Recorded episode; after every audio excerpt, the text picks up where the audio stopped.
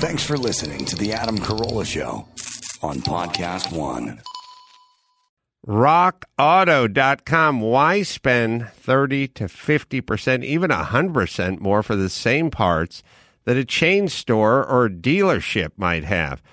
Why spend so much there? Why not go to RockAuto.com? It's a family business serving auto parts customers online for 20 years.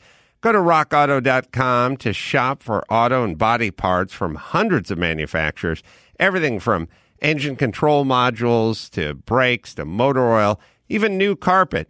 Whether it's for your classic car or your daily driver, get everything you need in a few clicks delivered direct to your door. Go to rockauto.com, see all the parts available for your car or your truck. Write Carolla in the How Did You Hear About Us? So that is Carolla, C A R O L L A, in the How Did You Hear About Us box. So they know we sent you. An amazing selection, reliably low prices, all the parts your car will ever need. RockAuto.com. Another day, another unknown. It could bring your biggest order yet or a new cyber threat. Whatever happens, Comcast Business will keep you ready with a network that can deliver gig speeds to the most businesses. Comcast Business, powering possibilities. Restrictions apply. Actual speeds vary. Well, in the first half, lots of music talk, and then uh, Jonathan Taplin comes in. He toured with Janis Joplin and um, Bob Dylan and all the band and all those guys. Has a lot of great stories. George Harrison stories. Lots of great stuff. Lots of great stories. First, I'll tell you about Geico. Do you own? Do you rent your home? Well, you do one or the other. And then you want to get your bundle working. And so you go to geico.com. Geico makes it easy to bundle your homeowners or renters insurance along with your auto policy. It's a good thing, too, because they already have so much to do around your home. So what do you do? You go to geico.com, get a quote, and see just how much you could save and how easy it is to save when you get your bundle working at Geico. That is geico.com. Seven years ago, college wrestler Damian Hurd disappeared from a party in Gunnison, Colorado. Everyone had been drinking or whatever, the usual party scene. When, how, and why he left are questions I need your help to understand. Nobody's heard from him. No, it's just like he disappeared. From Cold Case Productions and Podcast One, Final Days on Earth, The Life and Death of Damian Hurd. I'm your host, Claire Sanama. Join me April 20th for the season premiere.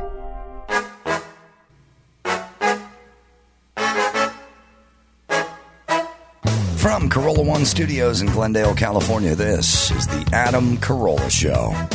Adam's guest today, Giannis Pappas, and the author of The Magic Years Scenes from a Rock and Roll Life, Jonathan Taplin. With Gina Grad on news and Bald Bryan on sound effects, and now, shocked that there's trouble in the Middle East. Adam Carolla. Yeah, get it on. Got to get it on. No choice. We got a mandate. You get it on. Thanks for tuning in. Thanks for telling a friend. We love that about you, right, Gina Graham? That's right. Handball, Brian. This is my house, not yours. Yeah. If you go again, I always say this. You know, people think it's you know maybe neither here nor there, but uh, watch an episode of SNL from 1977. Watch the news, and when they start with trouble in the Yeah. Middle East, you'll get an idea of where we're at yeah. as a society and these sort of uh, nagging problems.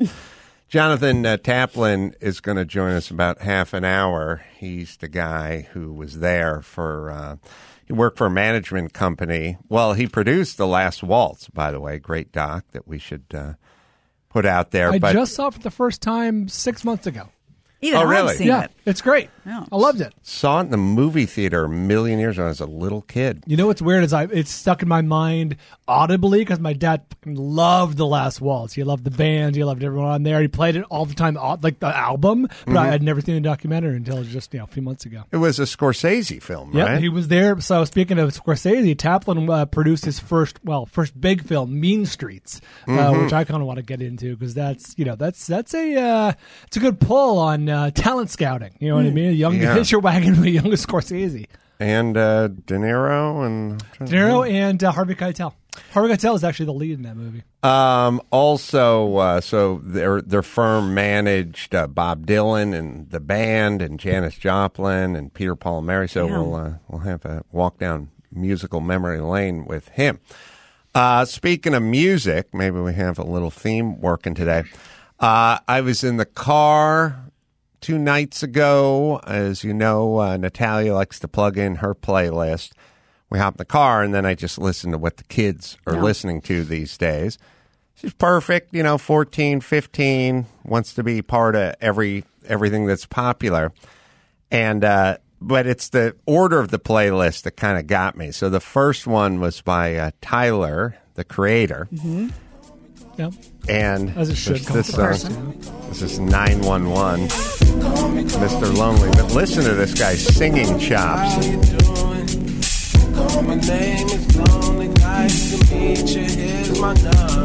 Is that him? Is he on Thorazine? I don't know. Like, hey, how you doing? Here's my number.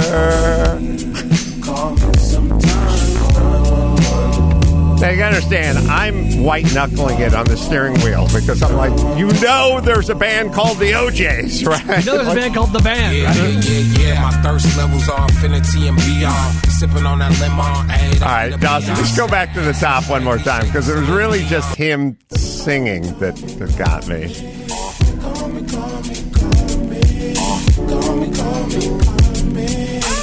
Is there any part of this that we don't think we could do? I thought you did this. My name is lonely. Nice to meet you. Here's my number. All right, now hold on. You know, when they interview like Stevie Wonder or Gary, um, uh, sorry, Berry Gordy or something Sure. like that, and they have to do that thing where they're like, yeah, I like what the kids are doing these days. Like a lot of good stuff. They would have stabbed anyone who came into Motown and attempted to go, hey, my name is Tyler, and uh, you can call me on my phone. Oh, yeah. Like they would have went, get the fuck out of here and never come back. And don't tell anyone you ever came here. That's in the right. first fucking place. We have a reputation. I could lose cred by knowing that I talked to you. That's right. That's right. Was he doing like a nervous thing where like he was approaching a girl, or was he trying to act? I think you're reading too much into it. I think I am. I think everyone is just high as fuck and going, fuck it. They'll take what we give them. Dawson? As the great Alan Parsons once said to me when I was uh, recording vocals in his studio, right, you're not really hitting a note. So uh, no notes to be hit, but we went right from that to the next song. And the next song in the playlist, I found myself enjoying, but I realized pretty quickly why I was No, enjoying. no, I don't abide by this at all. You know what I this is? Yes, this is them stealing Otis Redding and talking over it. I hate this. Yeah, this, is, this part's enjoyable. Yeah, Yeah, like oh, no, I don't. I don't. this young rapper can all. sing. I should take all my words back. And you were impressed with Natalia for thirty seconds. for Yeah, having this on there. Well, here's a bad sign for your song when you're sampling a song and we just fucking wish that song would That's play exactly for the right. rest of the song. Sounds so soulful, don't you agree? I thought I was having a small stroke when this happened. Yeah. Jay Z. And I Kanye. invented sweat. Popping bottles, putting supermodels in the Brian, stop bopping your head. Song kind I guess I got my swagger back. Truth. New watch alert. Hublots. Or the big face rolly, I got two of those. Arm out the window through the city. I maneuver slow. Cock back, snap back. Yeah, Otis died in 1967. Where the hell you been? Niggas talking real My feeling is you can just listen to Otis Redding Yeah. and probably With a have more a than better serviceable outcome. song, you didn't need to talk over it. Yeah, it's kind of weird. Like it could be looked as respectful, but I look at it as disrespectful. Like you're just shouting over Otis's song. You guys are old. This song slaps. Stop smiling, Brian. Well, the song is good. Yeah, the 'cause- song is 'cause great. Otis is good. Uh, Try a Little Tenderness Yeah. was um, pretty in pink. a, a show-stopping scene. Asylum can be purchased. Isn't this Try Little? Oh, Yes. this isn't. Yes. Oh, oh. But what are you saying, Max Spada? Oh, you said that the original song, like I think that song was in Pretty in Pink. So I'm saying "Try Lin- Little Tenderness" was in Pretty in Pink, Yeah. and then in the actual recording, Booker T and the MGs are playing are back are playing the music, and it was arranged by Isaac Hayes. Damn. Oh, oh yeah. They cannot like this shit. All right. Anyway, you do miss Otis. Uh, Did you have that at your wedding? Can you imagine? there was a um, God. There was one of those KTEL compilations. Oh, You guys remember those Yep. KTEL the whatever, compilation yeah, yeah. commercials? There was one from the seventies where they they do all that stupid stuff where they get all the different actors. They go Frankie Valli. I love him. I haven't heard been forever. Right, they do that, but there's one where I think the guy went. Dad said to come in and turn down the stereo, and I said, "But Dad, it's Otis." I remember that. Um, but I it must have been like some kind of mid '70s KTEL sort of compilation thing. All right, so wait, what are we listening to now? Just a palate cleanser. This is Otis. Oh, she may be weary. This is this is the song. Yeah, Young girls, they do get weary Another one. yeah. that same old shaggy dress. I should. I know I always say this, but shouldn't we get a classic like George Carlin's Seven Dirty Words, and then Just, he yeah, goes his talk over it. routine, and I'll go, "Yeah, You go, ha ha. ah, You're the best. what he said," and then I'll just release it, Yeah. Yeah, Make that's good. millions. and people will go, "It's funny." Yeah. And I'll go, George yeah, Carlin yeah. featuring Adam Carolla. right. All right. So uh, we have uh, that Whitman clip we always uh, love to play about uh, him doing the uh, morning radio DJ. And he mentions a DJ that is now mentioned Dawson's music, I think. What? That's the circle of life. Yeah, this it's worlds colliding. Um, I noticed this when he first did it on the air, and I thought, "Holy smokes!" I followed Jim McInnes on the radio for for years in San Diego and years in Santa Barbara, and I sent him an advance copy You of my followed record. him, meaning you went after him. Yes, Yeah. he did afternoons, and I did uh, seven to midnight. That's another old and new thing. Following Following, somebody. yeah. There's a guy works the early shift in the factory, and then you come in to make the wagon Yeah. wheels, and now there's following. Or on you follow him on Twitter. Exactly. So uh, Jim is now on a radio station called KPRI in San Diego. He does a specialty show called The Vinyl Resting Place. And he asked if I would send him a copy of the new record, and I did. And then he said, "Okay, I'm playing this all over the place, and this Saturday night he's going to play the first single from my band called Circling the Drain." 8 p.m. Saturday night, KPRI in San Diego, or on iHeartRadio. Just search Res Radio. But I thought it would be nice just to go back Dawson. and take a listen to Whitman. And, Uh, and- we will, but you got to do that. Recreate the scene out of that thing you do, where you just run down your sidewalk in North Hollywood and stop a bunch of Armenians and Mexicans and pull the radio up that's to them. me. They're like, "Okay," and then one guy pulls a knife on you. An old appliance store. There's a TV in the window. That's right. Do that. All right. Should we listen to uh, Oh, yeah. our favorite so, Whitman? So listen closely. This is the collection of all of the radio stations he ever worked on, and uh, the great Jim McInnes is mentioned. Ocean City, Maryland, it was Right. hot, and I heard 99.9, 99.9, 100 KHI with the hitman on the board, bringing the hits and hitting them hard. Straight up 9 o'clock, W-E-B-E FM, Bridgeport, we be 108, no rap. No heart stuff and no sleepy elevator music. His uh, Vesi Parmesan at Hot 106 The Tunes in Rhode Island is a very, very humble guy. That I was out there spinning tunes nonstop, back to back on a two for Tuesday, probably at 101 KGB, San Diego's real classic rock. Oh my goodness, it's Jim McGinnis coming up next with 12 in a row on WOKY The Jam in Milwaukee. It's the guy in Milwaukee doing the talkie talkie. When I was at XERB in Playa de Rosarito, did you ever call my bed check? I did it every night. The bed check with backside. The overnights? No, I was doing it evenings. 7 Eleven. Murphy in the midday, and here's Martika. Step by step, heart to heart. You know, toy soldiers, right, man. right. It was hotter than a firecracker. It, I was on the buzz, remember? Right. Like Cous- the early Cousin ni- Brucey, WCBS, uh, the clown. uh, Right. I did that. Yeah, the way it was a hot station. It was um, it was an event. Mm-hmm. It was an event. I was on that Power 99 and Hot Atlanta. Power Yeah. 99. All right. Well, I got. Power 99.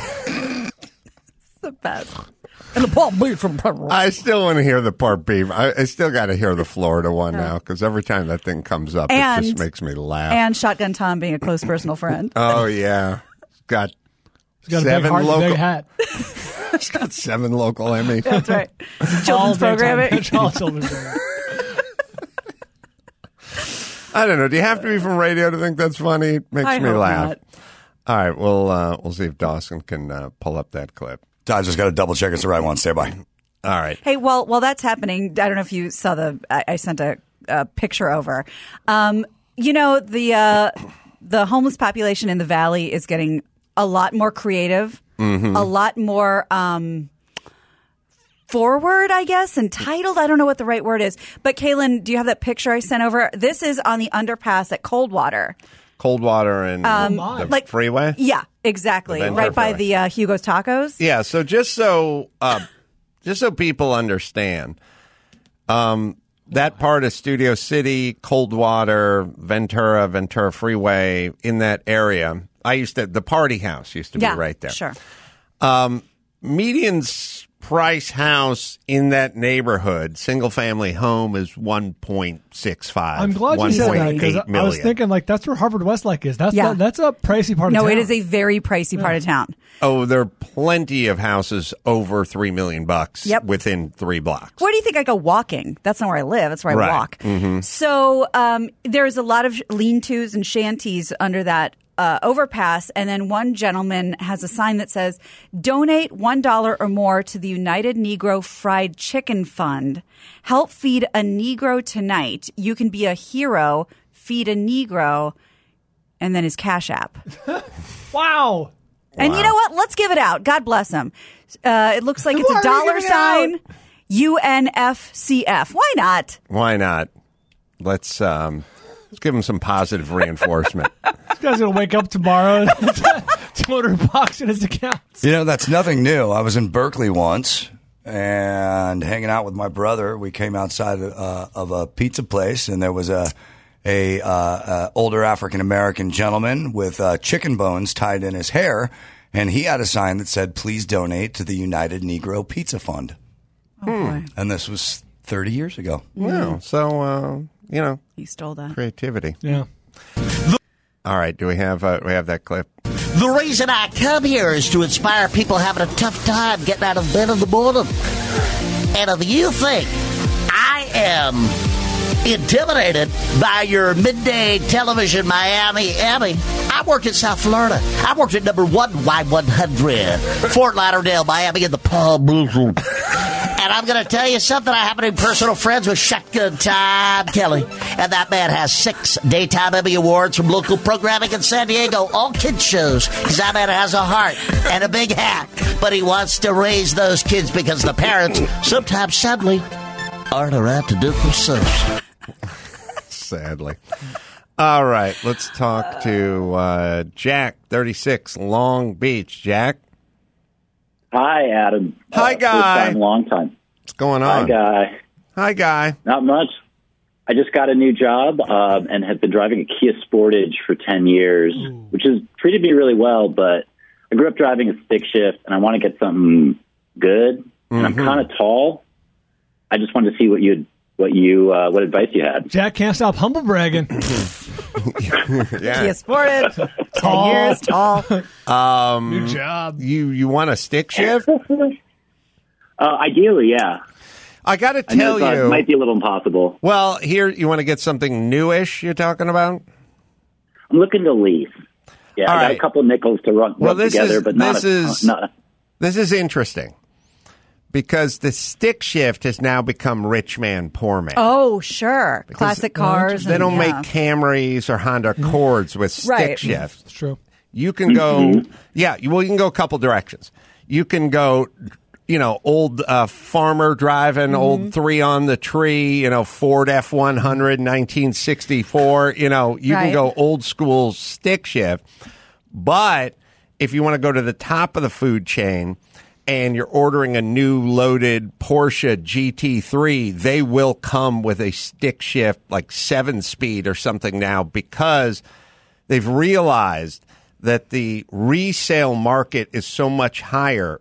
Even for the brand new sports mm-hmm. cars, if they have a stick Really? shift in them, people look at it as mm, authentic Sure. and old Wow. school and whatever. But it is kind of rich man, poor man. They will have, I think, I, I don't know if the new T50 or whatever that McLaren guy is, um, wh- whatever. The point is, is if you are going to order a brand new loaded three hundred thousand dollars sports car, you would opt, and they will give you a manual shift option in a lot of these cars. Obviously, if you're driving a Camry or an Accord or or Kia whatever Sportage. Kia Sportage, it's it's not an option, or you go all the way down to old pickup truck Right.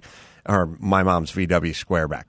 So, So uh, either of those should be fine for You've you, inspired a rich man, poor man. I don't know that you're going to find anything new with a stick shift that's not super high end. Don't they do? I mean, I have no idea. They do like Chargers or Mustangs or anything with like now with stick shifts? I do. Uh, Max Zapata can look. I don't know a ton about uh, Mopar.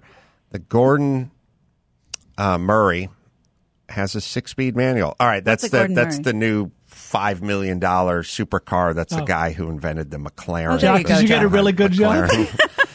Wait, what is the old job, Jack, and what is Not the new that job? good. What is the old job? What is the new job? I'm a programmer, um, Oh. and I've been I've been doing startup stuff that you know trying to launch businesses, and it so it hasn't paid a whole lot of money. Uh, now I'm I'm work I'm about to start working for someone else, so I'm gonna you know have a decent paycheck Time and to stuff cash like in. that. Yeah, I'm going with Gina Grad in the car department because she's right. There, you could probably get a newish Camaro, a newish Corvette, certainly a newish Mustang, and uh, also a newish. Let's see, the Euro's going to be more expensive, but yeah, I yeah, you're probably right. A Charger or Challenger probably has that too. I know Mustang does, But to lease, that might for some reason that seems tricky. Yeah. Uh, yeah, I'm gonna I'm gonna admit I was wrong. I think you can Oh, like go that. find a good Mustang and get the Mustang Bullitt, man. That thing kicks ass. And just so we're sure, you weren't wrong about gay culture or musicals or kittens. You were wrong about a car, thing stuff. that I had to correct You're you right. Great. You're right, but it takes a big man. Yeah. Thanks, Jack. Um, yeah. Also, on CarCast, we're talking to the uh, guy who heads the division of Ford Electrical, and Ford. This I found exquisitely interesting. The new Ford F one fifty. That's their biggest selling pickup truck. Everyone knows the Ford F one fifty. Um, the new Ford F one fifty is called the Lightning. It's the one President Biden Yeah, was driving the around the other day. It was made the news. He went down to Ford and he was trying out the new electric car. So here is an interesting game changer in the electric car. So everyone does this thing where they're like, how long does the car take to charge? Sure. Uh, what's the range? You know, and then we want to know towing capacity and stuff for, for trucks, Right. you know. But listen to this interesting game changer. Ford has figured out, okay, we're going to do a Ford F 150, we'll do it electric. Not, not like the Elon Musk sort of spaceship, mm-hmm. but we'll do like a, because Ford, probably the number one selling truck in the world's probably the Ford F 150. And every guy who works on a construction site, that's his weapon of choice, Right. that Ford F 150. Now, they make 250s and 350 dualies, and they make a smaller Ranger, but it's like that Ford F 150 mm-hmm. that's been the leader in the marketplace for a long time. And they said, okay, it's an electric car. But what if it was not only electric truck, but you could charge all your battery operated tools That's- off of the batteries on the truck? Value added for sure. Wow. So Yeah. think about that. A lot of construction sites. Let's say you're building a cabin. There's no electricity mm-hmm. there. How are you You going to bring a run a generator. generator? How are you going to charge the batteries on your impact driver, your drill, or whatever it is? So the first thing they did was they said, let's have you be able to run your generator. Uh, or sorry, run your air compressor, let's say, out in the woods, and you could fire your nail gun that way. And I was like, oh, that's smart. That makes sense. It's a work truck. But I was having this thought when I was driving in before I uh, interviewed him. I thought I was hearing news stories about, oh, be prepared this summer, California, rolling blackouts. There's going to be Mm. rolling blackouts. Of course. The new Ford F 150 Lightning, you plug it in to charge it. If your power goes out, Oh, your the car's down. truck will run your fucking house. Oh, it can rever- Oh, oh, wow. I did not think of that. That's pretty. That's and I was like, really? I mean, it's like, have, a, it's like an external whole home, whole home battery. Right. yes. Wow. And I was like, that's pretty badass. now look, you got to get an inverter. There's like some shit. You can't just yeah, plug it you're in a wall for that, socket. you're in for a penny, in for a pound. Right. You get that. I, he said it'll run everything for like two to three days. That's insane. And then when the pretty power comes back on, it'll start charging the truck again. And I thought that's a fucking game changer this- right there. And this is huge because I heard this whole, I don't know, some news podcast about this electric car. And they said, but, but you know, dudes who, they didn't say dudes, but people who have an F 150 aren't generally interested in like the electric vibe and it doesn't have the car, you know, the, the Yeah, but sound. this is But this is the reason. This is the game changer. And the, Well- the aforementioned cabin example. What if you're at, at your at the lake, at the mountain cabin, camping, at a tailgate? You know what I mean? This is right. This is your life. That's the front? Yeah, the Yeah. the Wow. there Battery. there used to be an engine in what- the yeah. they call it a a frunk. I think it's a trunk in the front. Isn't that cute? And then I said to him, "I'm gonna have a long discussion with my son." Sales just went down. Which is, you would like to drive something with a frunk because uh, Ferrari has a frunk. It's a mid-engine. Mm-hmm. Sure, of course, the yeah. trunk is in the front. A Anything with the engine Lamborghini has a has a, a Porsche. Right. Uh, the Ford Lightning has the frunk. I said, you want a frunk like that's what you want in your life, but you steer clear of the gunt. See, right now your daddy has a gun and no frunk. Oh. you want You to wanna the trade the, way. gunt in for the frunk. Yeah. Don't get them confused. They- Do they- not, it happens to ever long for a gun, long for a frunk. So uh, I was like, "Oh my god, you could just run, you could just plug it in, and you run And then Matt, the moderator who hosted the show with me, said you could even, um, you could charge your truck during off peak hours, Sure. and then run your house off it off of peak hours. Right. Oh, so you're saving money on the because you're getting Like, the cheap energy. When there's using the not truck. an emergency. Yeah, yeah, and then think about like I was picturing Mike August. Mike August would go to the Costco, Mm-hmm. plug it in, and charge it at the Costco for free, and then bring it home and run his house off it every day. Wow. Yeah, the, the, the, the possibilities. yeah. I just thought, oh, it- uh, we'd always thought about the electricity sort of flowing one Mm-hmm, way and you know range and shit like that. Never thought about the vehicle Damn. charging. So are you on the wait list? Uh, Is there a wait It list? only takes it's a hundred dollar deposit, so Matt just put one in. Oh, and said, good. fine, but not too shabby. That is very right? cool. Yeah, it's a cool idea. And otherwise, it's the the battery wall, which is fifty grand, and the whole, and then it's the generators and things like that. This is this is this is a game changer. All right, Danny. Uh, speaking of rock and roll, has a question. Danny, forty three, Virginia. Hi, guy. Hi, guy. Hey, uh, Adam. Uh, so I, I know you're not that big into metal, but uh, you know I've always been into uh, the band Iron Maiden. Sadly, another band that the Rock and Roll Hall of Fame won't recognize. But was Mm. wondering what your most rocking albums would be. I guess you know if Gina and and, uh, and Paul and, and Dawson have uh, any contributions, but like what what album would you say you know that's not metal, but would like really your most rocking album that you can think of? I'm going to start with uh, what I believe to not necessarily be the best rock band of all time, but the rockinest band Okay. of all time in Deep Purple. Oh, sure. Um, Their best, their their big album or their best of album is called Deepest Purple, Mm-hmm. Makes sense. and sense. it's got all the checks out. It's got all the hits on it. Max Pata, do you have? Remember, we were looking at uh, Burn played with like the London Philharmonic or Oh, something, yeah. and just how much that rocked. Um, I'm going to say uh, UFO's live album. Going Oh, for deeper cuts good. here. That's I think it's it, Dawson, is that called Strangers in the Night? What is that uh, UFO live album? Tons of hits. You've probably heard most of them, but it's a little bit of a deeper cut. My friend Lindsay will be so excited. Her dad, Andy Parker's the drummer. Oh, love me, love me some UFO, and then you guys um, work this out ahead of time. I'll just Yeah, Strangers in the Night live. Yeah, it's a good live album, and then I'll just go to an easy one. I'll just go to Boston's first album. Mm. Not heavy metal, but rocking enough for me. Danny, Here- Danny, here's my top three. Excuse me. Here's the top oh, three. Oh, boy. Use your illusion two. Use your illusion one. Appetite for destruction in that order. Oh, wow. Oh my god. Gina, thoughts? I, I was I mean, I've been is it weird and in some way does it make perfect sense that the two performers I've seen most live in concert are Dolly Parton and Kiss? Doesn't wow. don't you Yeah, see that there's like kind some of caricatures crossover there? human beings. Yeah, performance. Over I the don't top.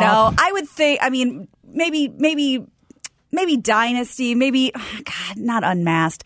Probably a Kiss album because I've seen them so many fucking times.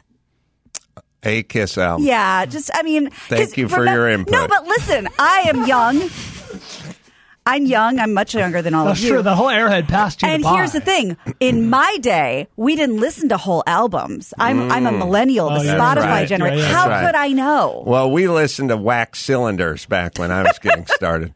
Danny, Okay, fine. Joni Mitchell, uh, uh, Blue. Does that count as a rock album? She no, he's does. a hard rock. Um, I want to hear Dawson's. yeah, Dawson. Sorry. I, I I love metal, but I love Metallica, early Metallica, anything before the Black Album. Uh, I am a fan of Maiden, but uh, you want to get into the Norwegian dark stuff? Do we? Check out a band called Turbonegro. Wow, Great band. Yeah. great band. Are they? Can we please tell me- donate Mm. to? They have a website. They have a Cash App. Cash app. All right, Danny. I feel like you got a lot of suggestions there. Thank you so much. Appreciate it. Love the show. Big fan. Love Have you. a good one. All right. Do we have uh, Deep Purple playing with uh, I'm not- the I- Philharmonic? I remember having trouble finding that last time too. I, I have a whole concert with the London Symphony Orchestra. Um, That but sounds like we're getting warm. yeah, but Burn is not on the track list. Ooh. So I wonder if there's like a o- even older. diff- What year Hmm. were? or maybe it made broadcast. I saw it the on like album. PBS or Yeah. something You like to pay for eight it. years ago or yeah, so something. it was probably here. I'll put up the track list. Maybe you're thinking of a different song. Mm, Ace. Thinking of Burn. Let's see. Do you remember- I, I will accept uh, Highway Star. Oh, I love that song. Oh, That's not up there. Smoke on the Water, Pictures of Home. Sometimes wonder wonder why. Um, And this is the full. This is the full concert. So I wonder maybe there's Highway maybe Star, a different one that you saw. hmm. Yeah, maybe. All right, we'll just listen to the beginning of Highway Star anyway. Hey, Chris. Yeah. Maybe a tall order, Oh, but this is rock and roll, buddy. You want to rock everyone Saturday night? yeah. You think you could pull this note off? it's coming.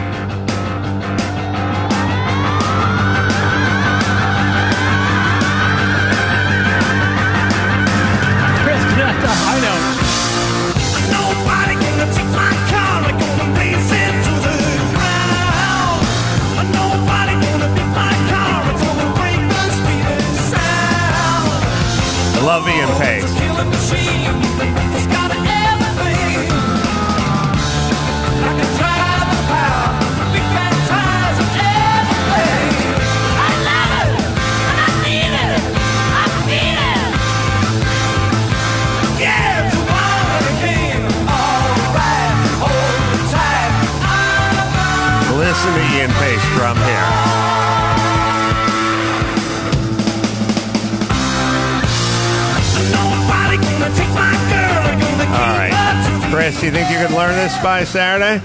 Uh, I I'll, I think I'll just stick with my Tyler the Creator cover. Are you familiar with the song "Perfect Strangers" by Deep Purple, boss? Oh yeah, I don't know. I love that show. me too. This is They also, coming full circle, covered Neil Diamond's Kentucky Woman. Oh, shit. As we all know. Did you know that, Dawson? I did not. You didn't know Deep Purple covered Kentucky Woman? that, that. You should hang your head. How dare you? Did this get spins on the radio? Yes. Can you remember Hey, Chris. Remember Oh yeah, I remember this one. Yeah.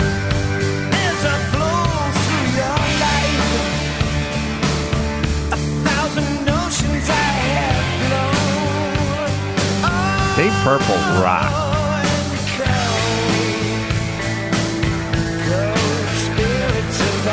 I don't know. I don't think I heard this on KOS back in the day. There's a there's a kick in just a, a, another minute or so.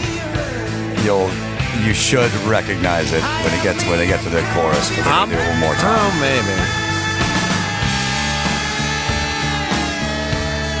I'm pretty much if I don't know it in the first ten notes, I don't I don't know it. See, this is. I got into a big argument with one of my friends about the whole "Don't bore us, get to the chorus," uh-huh. and I said, "Man, this would have been such a much better song if they got to this part in the first minute." Mm-hmm. But this next part coming up makes the song.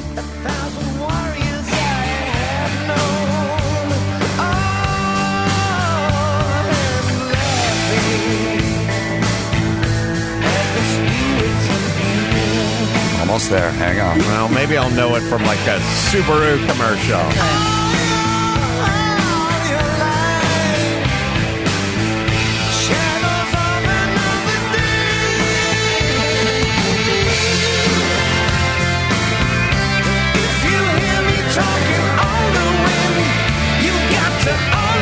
Yeah, I remember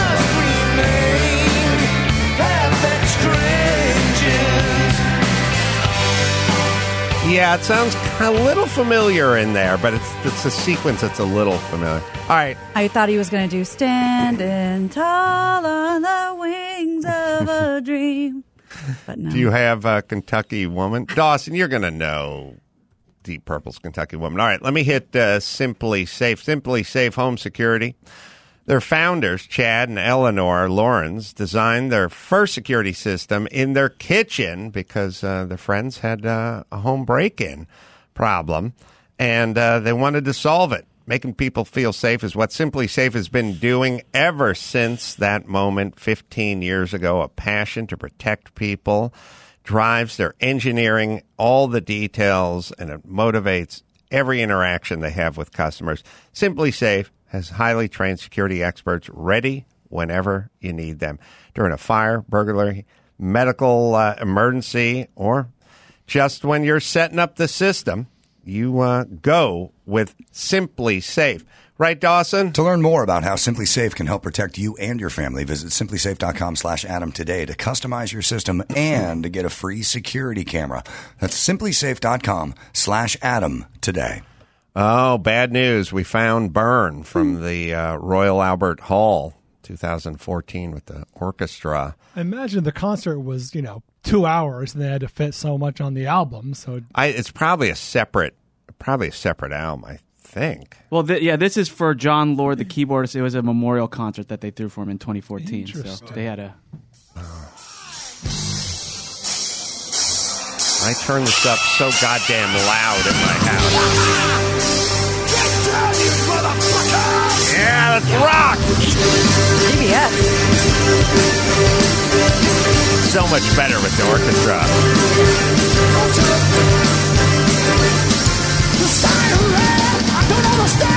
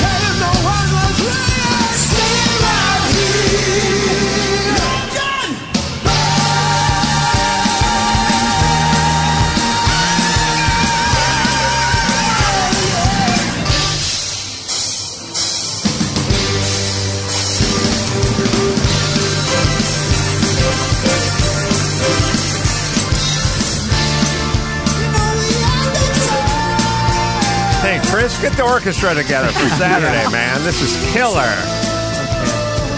There had to be some like 23 year old Chinese chick playing the cello going, What the fuck are we, what, what are we doing again?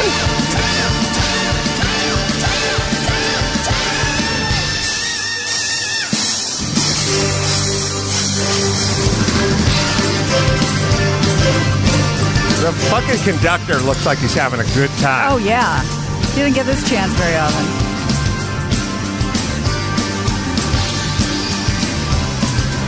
This would have been a killer concert to be at.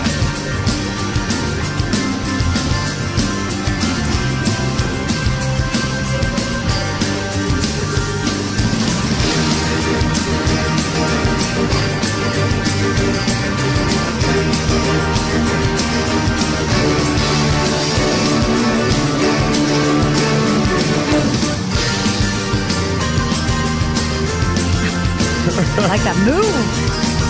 White people rocking. hey, we should put this on that video series about black people hearing white songs for the first time ever. Oh yeah, those two kids. Reaction videos. All right, just 20 more seconds. it's the greatest rock song of all time in my my mind.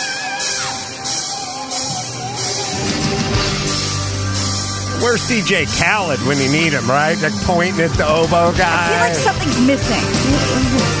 Yeah, the talented sack, talentless sack of shit wandering out on stage and pointing at people. He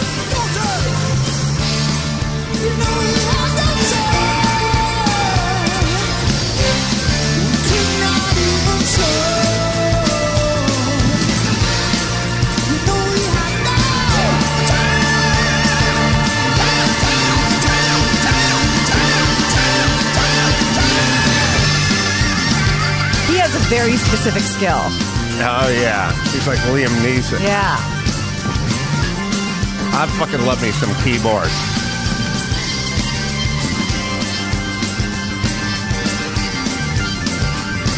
There's nothing like guys who can play, right? Pretty sweet. Sorry, audience, we have to hear the whole song. I love this fucking song so much.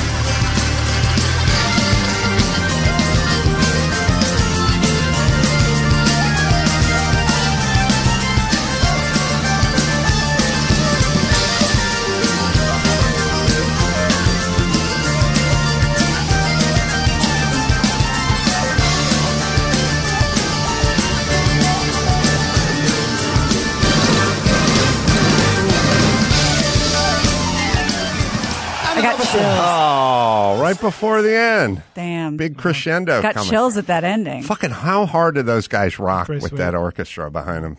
Mm. All right, so go uh, check out uh, Deep Purple. All right. Did you hear Kentucky Woman, Dawson? Did you know it? I did not know they did this.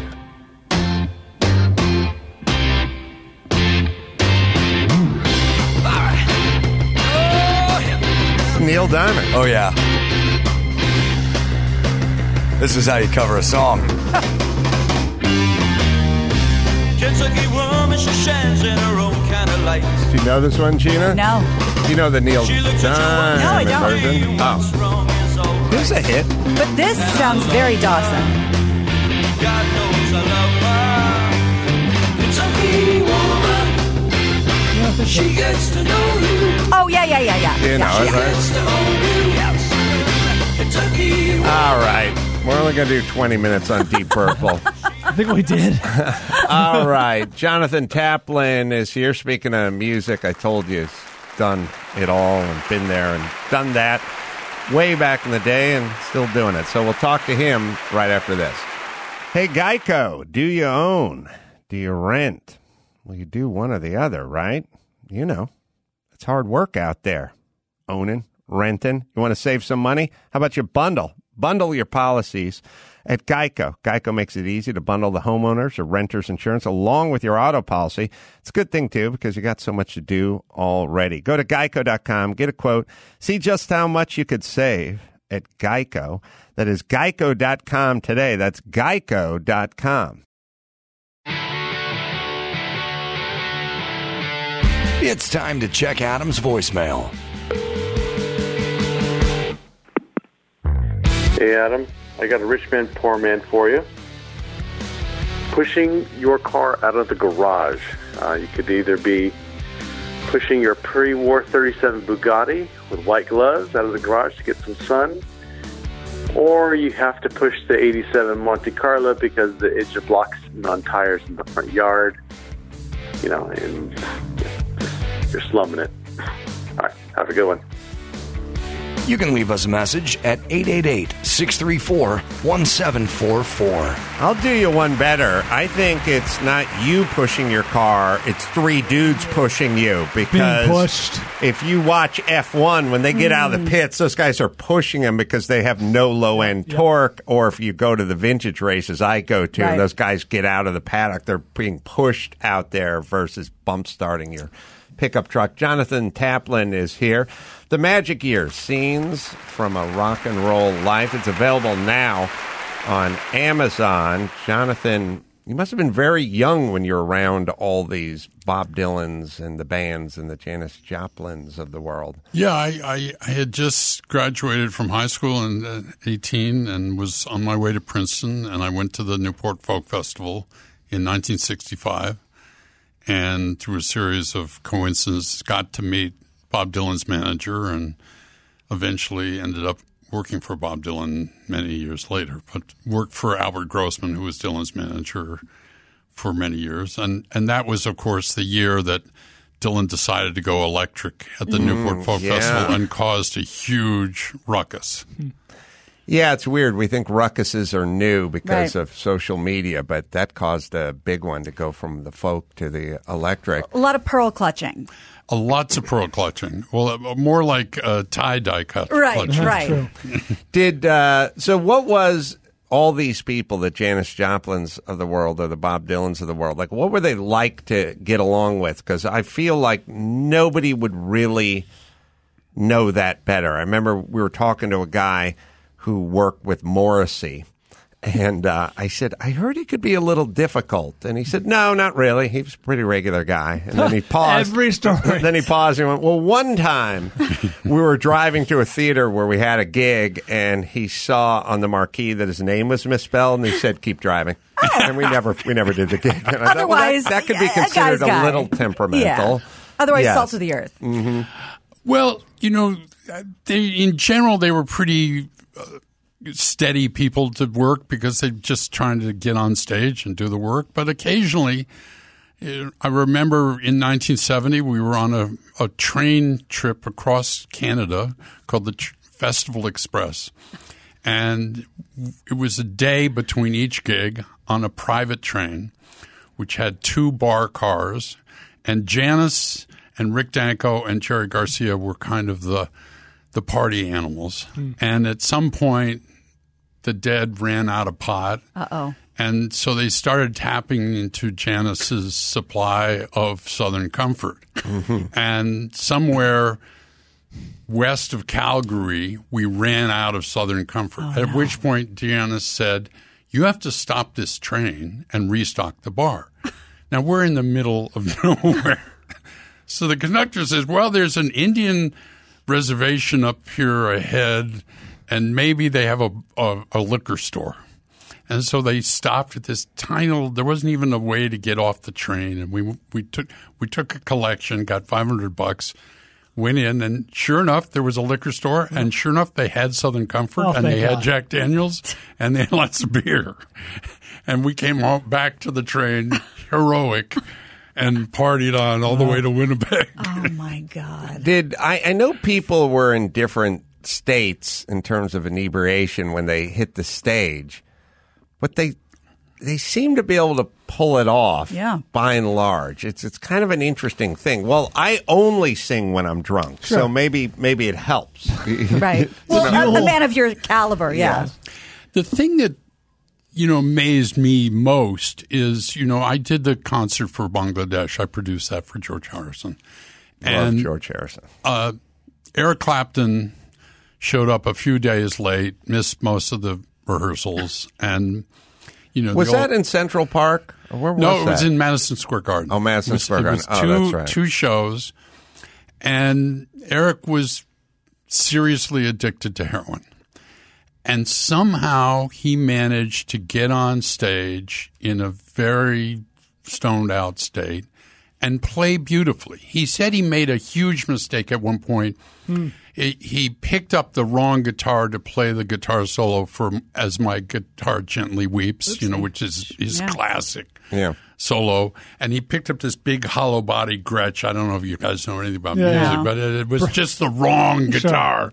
But he only realized it like four bars into the song, so he couldn't switch guitars, and he just powered through it somehow. So, you know, I mean, I tell some stories about a lot of, you know, Janis was would bounce back and forth between heroin and liquor, and you know, she didn't mean to kill herself. I know that to be true, Um but because you leave it and come back and leave it and come back, you, you don't know the strength of Sure. what you're doing, and then people get into trouble. Well, two two things. One, one that reminds me of one of my favorite moments from the last waltz, which also involves Eric Clapton and a guitar mishap when he picks up the guitar and it breaks, and he's and he's and, he, and in a minute now. I don't know if you guys can find this moment. It, it might be on YouTube, might not. He goes, "Rob," and Robbie Robertson like notices and just blisteringly plays the solo. Like he, Yeah. he, he picks it up without even missing a note. It's it's it's one of the awesome great moment. moments in that movie. I produced that movie, as you know, and and uh, uh, I think that that was Eric and Robbie having an old fashioned guitar duel. It was pretty sweet. and uh, actually, you know, Eric being the guitar god, uh, and by that time he was totally straight, you know. Hmm. But his strap did come off, and That Robbie what it was, picked yeah. up, and Robbie played the best solo I think Robbie has ever played in his It life. It seemed planned. Like it was such a moment where it was like, Rob, it's like, oh, here we go. It wasn't planned It was at all, amazing. and and the point is, you can see Eric grinning. Okay, and then Eric comes in once he's got his Yeah. strap back on and does another blistering solo and kind of gets up to Robbie's level. It was a really great a moment. great moment. My other question about Janis Joplin, I don't know if you know this, maybe you have some insight. They have been trying for ye decades to make a biopic about Janis Joplin. Oh, uh, Melissa Etheridge was attached back in the early 90s. Do you have any idea if that's ever going to come to fruition? I have no idea. I know that the her family is very tough with that thing. You know, in the same way Mm. Sure. that you know Aretha Franklin's Amazing Grace didn't come out until she died. Sure. So I mean, it's one of those things. Well, if I'm- Sometimes people if- are If I'm not mistaken, there's been a Broadway musical. Oh, Star- of Janis Janice, yeah. Yeah, yeah, So yeah. they're cool with that. Yeah, I, I don't know why there has never been made a movie. It, you know? it first off just feels like an Academy Award waiting for whatever actress. But I was gonna say, yeah. nails because of course you always win for being either a drunk or a junkie or something. That's That's, that's, what how I tell you get my a j- I tell my son that every night before I go to bed. You want to be a winner? Join the cool kids.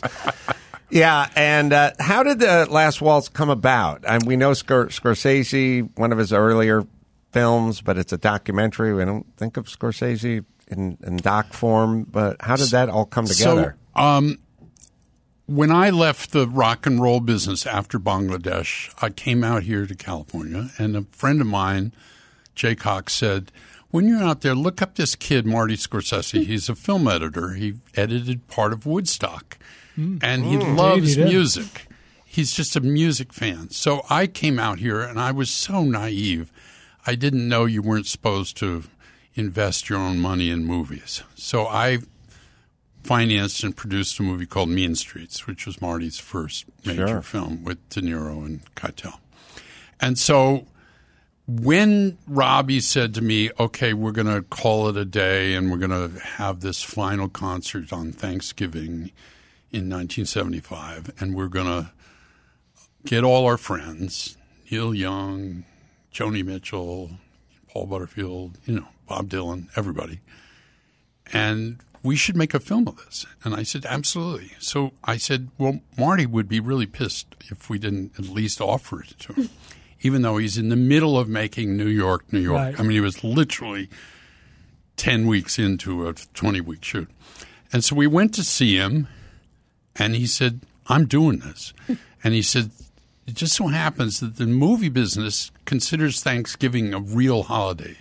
So they break at noon on a Wednesday, and you don't have to be back till Monday morning. So we've got five days essentially where we can go up to San Francisco. We can do this, and it's only one night. And I'll get all my pals, all my cinematographer pals, and we'll just do it. And so we did, you know, and um, it came off really well. I have a kind of funny story to tell. Sure. Please. So we edited on a KEM, you know, which is a small little editing bench. It was 35 millimeter film, Mm. wasn't video in those days.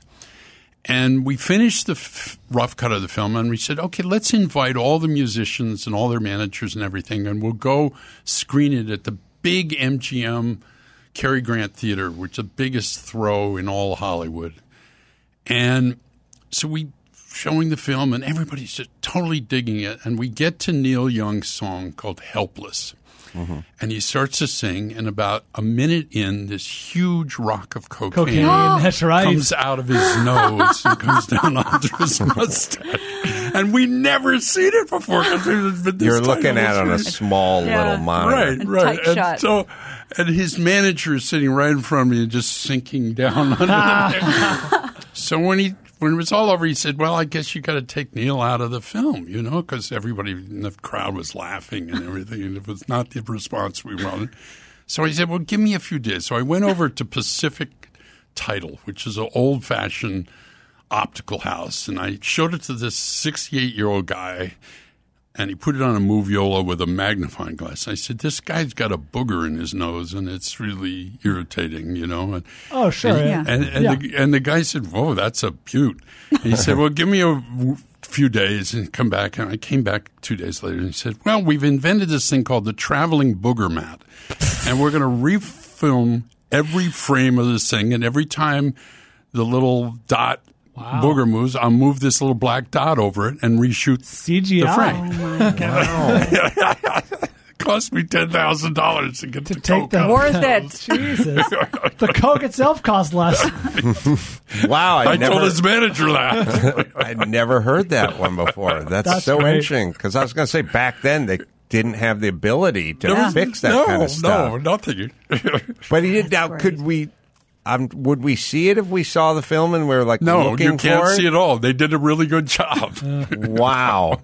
And that's such a perfect story because yeah, you're those monitors you're in the edit bay with are eight inches across Right, diagonally, right. and then all of a sudden it's on a eighty foot screen. so for uh, for you, God, what a did you understand? I mean, I guess nobody does. Did you know what was going on when it was going on? I mean, you're in between, you know, Janis Joplin. Was she just Janis to you, or did you go, "Oh my God, I'm right in the middle of the, the most incredible period of time in music ever"? Jimi Hendrix. I, I was, I was thrilled to be involved in it. And, you know, my father had wanted me to be a lawyer, and I, I wanted to join the circus. You know, so I was. That's what I say between being a manager. you know, I mean, in the sense that being around Dylan, you know, I, I don't think I realized how important that Newport set was in 1965 when he really broke with the Folkies. Um, I think, you know, Bangladesh was just one of those incredible things that that raised awareness of an issue that nobody'd ever thought about before. Um, the last waltz worked great. So I, I think I had a sense that there was great music being made, and then later great movies being made, and and so I think it was a, a particularly cool time. I I think it was also a fairly idealistic time in the sense that you know, in the early '60s at least, the music was very the times they are a changing. We shall overcome. Uh, I have a dream. You know, there was very aspirational, Yeah. hopeful. And sometimes when I look at our pop culture post 9 11, I worry, you know, in the sense if I think about television, for instance, what are the big shows? Sopranos, Mad Men, Breaking Bad, you know, Succession. What do they all have in common? is a jerk as a hero, right? A bad person, Anti-hero, yeah. an anti-hero who basically believes the world is totally corrupt, and I'm going to succeed Hmm. in the midst of that corruption. And I think if you keep feeding people that message, they'll begin to absorb it. You know, what's interesting is how many of Scorsese's movies, especially recently, but it's throughout throughout his canon, have had a great but an anti-hero. uh, You know, from Taxi Driver to The Wolf of Wall Street and Goodfellas, everything in between, Casino. Yeah, I mean it's it, it's worrisome in the sense that I think culture has a, an, a kind of necessity to lift people up a little bit sometimes. Not all the time, but sometimes. Well, speaking of one of the good ones, um, I was thinking uh, George Harrison. I'm a I like his solo stuff probably the best out of all, all the Beatles. Um, what was he like? He was fabulous. He, he- I mean, he really walked the walk. I mean, he meditated for an hour every day, wherever he was. He would close the door, and you couldn't disturb him, no matter what emergency was happening. He ate vegetarian. He was very gentle. He never screamed at people, uh, and he liked, like you, he liked very fast cars. I know. I think he s- helped sponsor some F1 or something back in the day. I'm trying to think of if it was uh, Jackie. Uh, who else? When- trying to think of who he sponsored. When we, you Jackie know, he- Stewart? Yeah, maybe it was well, Jackie Stewart. It's Yeah, the- the maybe second time you've been Yeah, no, corrected I on, think- a, yeah, on a I know. racing thing by I a know. Jackie Stewart. Um, he won't let you. He won't Yes. do that to you. when when I was we, trying to build up your confidence. I appreciate that. you know, he and, and Ringo and John came to the Isle of Wight where I brought Dylan to do this big show in England in 69.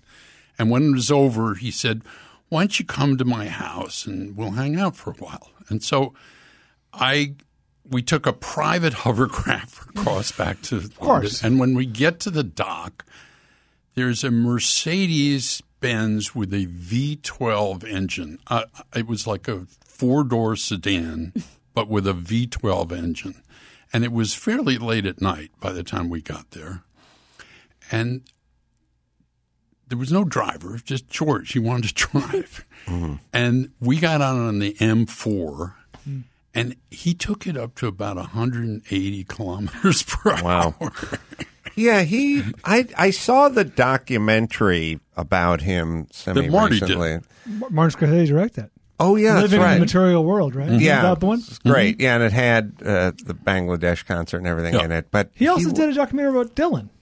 Yeah. Right. Yeah. There you go. Yeah, and I in some point, Chris, maybe you can find it out, but um, he was hanging around with some F one guys or, or chumming around with some. F one is big in Europe. F one is sort of soccer. You know, we we have huge. NASCAR here, but it's. I think soccer's the biggest sport in the world, and F one is number two. So we talk football and baseball here, mm-hmm. but worldwide, especially especially in Europe. So he had that. He was friends with Jackie Stewart. Oh, well, there you go. Oh, and, and Ronnie is Peterson. embarrassing. Yeah, well, I got the jam. I was hitting that. I- I- Ronnie Peterson, I think, died in a fire. I believe. We we were once on European tour and and took three days off to go to the Monaco Grand Prix. Oh, and wow. And, and this guy Victor Lowndes had a a suite right above this one turn where they they come down slow from about 120 to about 20 miles per hour to get around Mm-hmm. this curve. And it is the loudest thing I ever heard in my life. I mean, Mm-hmm. there nothing comes close. And how many concerts have you stayed? Those, uh, yeah. Louder than concerts. I swear to God, we were like four. Those of you who enjoyed Senna will enjoy that part where he was at Monaco driving in the rain. Right. And he was just driving the shit out of the car during a rainstorm and making, passing everybody, but they called the race. They black flagged it uh, due to rain, I think, right before Right. he could pass whoever his nemesis was. Um, so was uh, George wrote faster based on the uh, F1 his F1 enthusiasm. Was it Ronnie Peter? Oh, he's also friends with Niki Lauda. Um, was Ronnie Peterson? Did he die in a fire? Anyway, I don't know. It's interesting the way uh, when you get old, your brain just hops around from names to names and place to Exactly. place. Speaking to of the- connect them. The brain hopping around. You said you were on your way to Princeton, and then you said your dad wished you had been a lawyer. Is that why you went to Princeton? I went to Princeton because my dad wanted me. He had gone to Princeton. I wanted, to, and I I did graduate. From Yeah, I was gonna- that was my next so question. I, I worked as a tour manager on the weekends. Princeton was in those days still an all male institution, and Hmm. and the the scene on campus was kind of sad. A lot of guys getting drunk, you know, waiting in beer pools. Sounds you know. great. you know, and and so it was much more fun to go out on the road with a lot of You were living a double life. fun people. Yeah. yes, exactly. Yeah. And uh, so when you retired, or not retired, but sort of got out of going out on the road and doing all that, all that stuff. Hold on, Ronnie Peterson got in a wreck in 1978, Italian Grand Prix. Yeah, and then uh, crashed. There was a big fire. Then he was in the hospital, had 27 fractures in his legs and feet. And then while he was there, his condition worsened and ultimately died of kidney failure. So he was a there was a crash, there was a fire, but the fire didn't didn't kill him, but he died Right. later. But F one drivers would just die regularly back then. Like that's just how that's just how that sport worked. They insane. figured it out now, but they really figured out. It's kind of interesting. What they kind of figured out is the car safety, but more what Right. was around the Right. track safety. They What's used it to, called? They used to run into a lot. They have the K rail and the barrier that gives, and the, Yeah. but if but if you look at Monaco, that's a street track, and there is no runoff or anything. They just put that like K rail around everything, and you're just right in the middle, of, right in the middle of it. There's no like runoff or hung a tire and got a little wide and came back in. And good luck, spectators. You get wide and you just go through a hotel Right. there. But what a that's a bucket list uh, destination, whether you're into cars or not. Going to the Monaco Grand Prix with It's all the this- yachts it's- it's in the harbor Sunday. and everything. It's yeah, on- on it's coming TV. up. Yeah. Does Um, Southwest get out there? So so you know, I mean, Houston. uh, you to answer your question. I I left rock and roll because, quite frankly, a lot of the people who I wanted to work for didn't want to go on the road or were too sick to go on the road, and so the movie business seemed a little more um, together That's in saying that something. sense. Uh, and then, of course, I, I did movies with Nick Nolte and Gary Busey and disabused myself of all of that. right. Oh Good yeah, yeah. Oh, naive Jonathan. But I got uh, those two at the height of their powers were very virile men. Absolutely. Guys, Very, yeah. Yeah. Watch Nick So- Nolte in the deep. So I did a I did a movie with Nick called Under Fire, which was set in Nicaragua during the revolution. He played a war photographer. And- Oh, yeah, and, right. And Gene Hackman played this other correspondent that gets killed. Yeah, yeah, I and, remember that. And so the the fourth day we were there, I you know the driver shows up who's bringing Nick to the set and and says he's not at the hotel, and uh, you know, and then we've looked around. Well, it turns out Nick had decided to move into the only whorehouse in Oaxaca permanently. he had a he had a per diem, so he could spend it wherever he wanted. to spend it. Sounds like a country song. The only whorehouse in Oaxaca. I, you know, it's so crazy because with everybody with a camera in their phone and everyone is tweeting and everyone's dropping a dime and everyone is essentially a ring doorbell now. You know what I mean? You can't be famous and walk into a blonde guy, walk into a whorehouse in Oaxaca and expect to have that last 10 minutes before it gets all stateside and But it, TMZ. was- that didn't exist then. No, I know, and it's sad Good that living. it's going to cut into that behavior significantly. Agreed. And uh, we're going to tell stories about celebrities 50 years from now, like, oh, remember when Justin Timberlake beat off and went to bed? yeah, I remember those days. Yeah. Oh, hold on, I can pull it up for you. Crazy, You man. want to see it? That's crazy. Yeah, there's not going to be any whorehouses in Oaxaca anymore.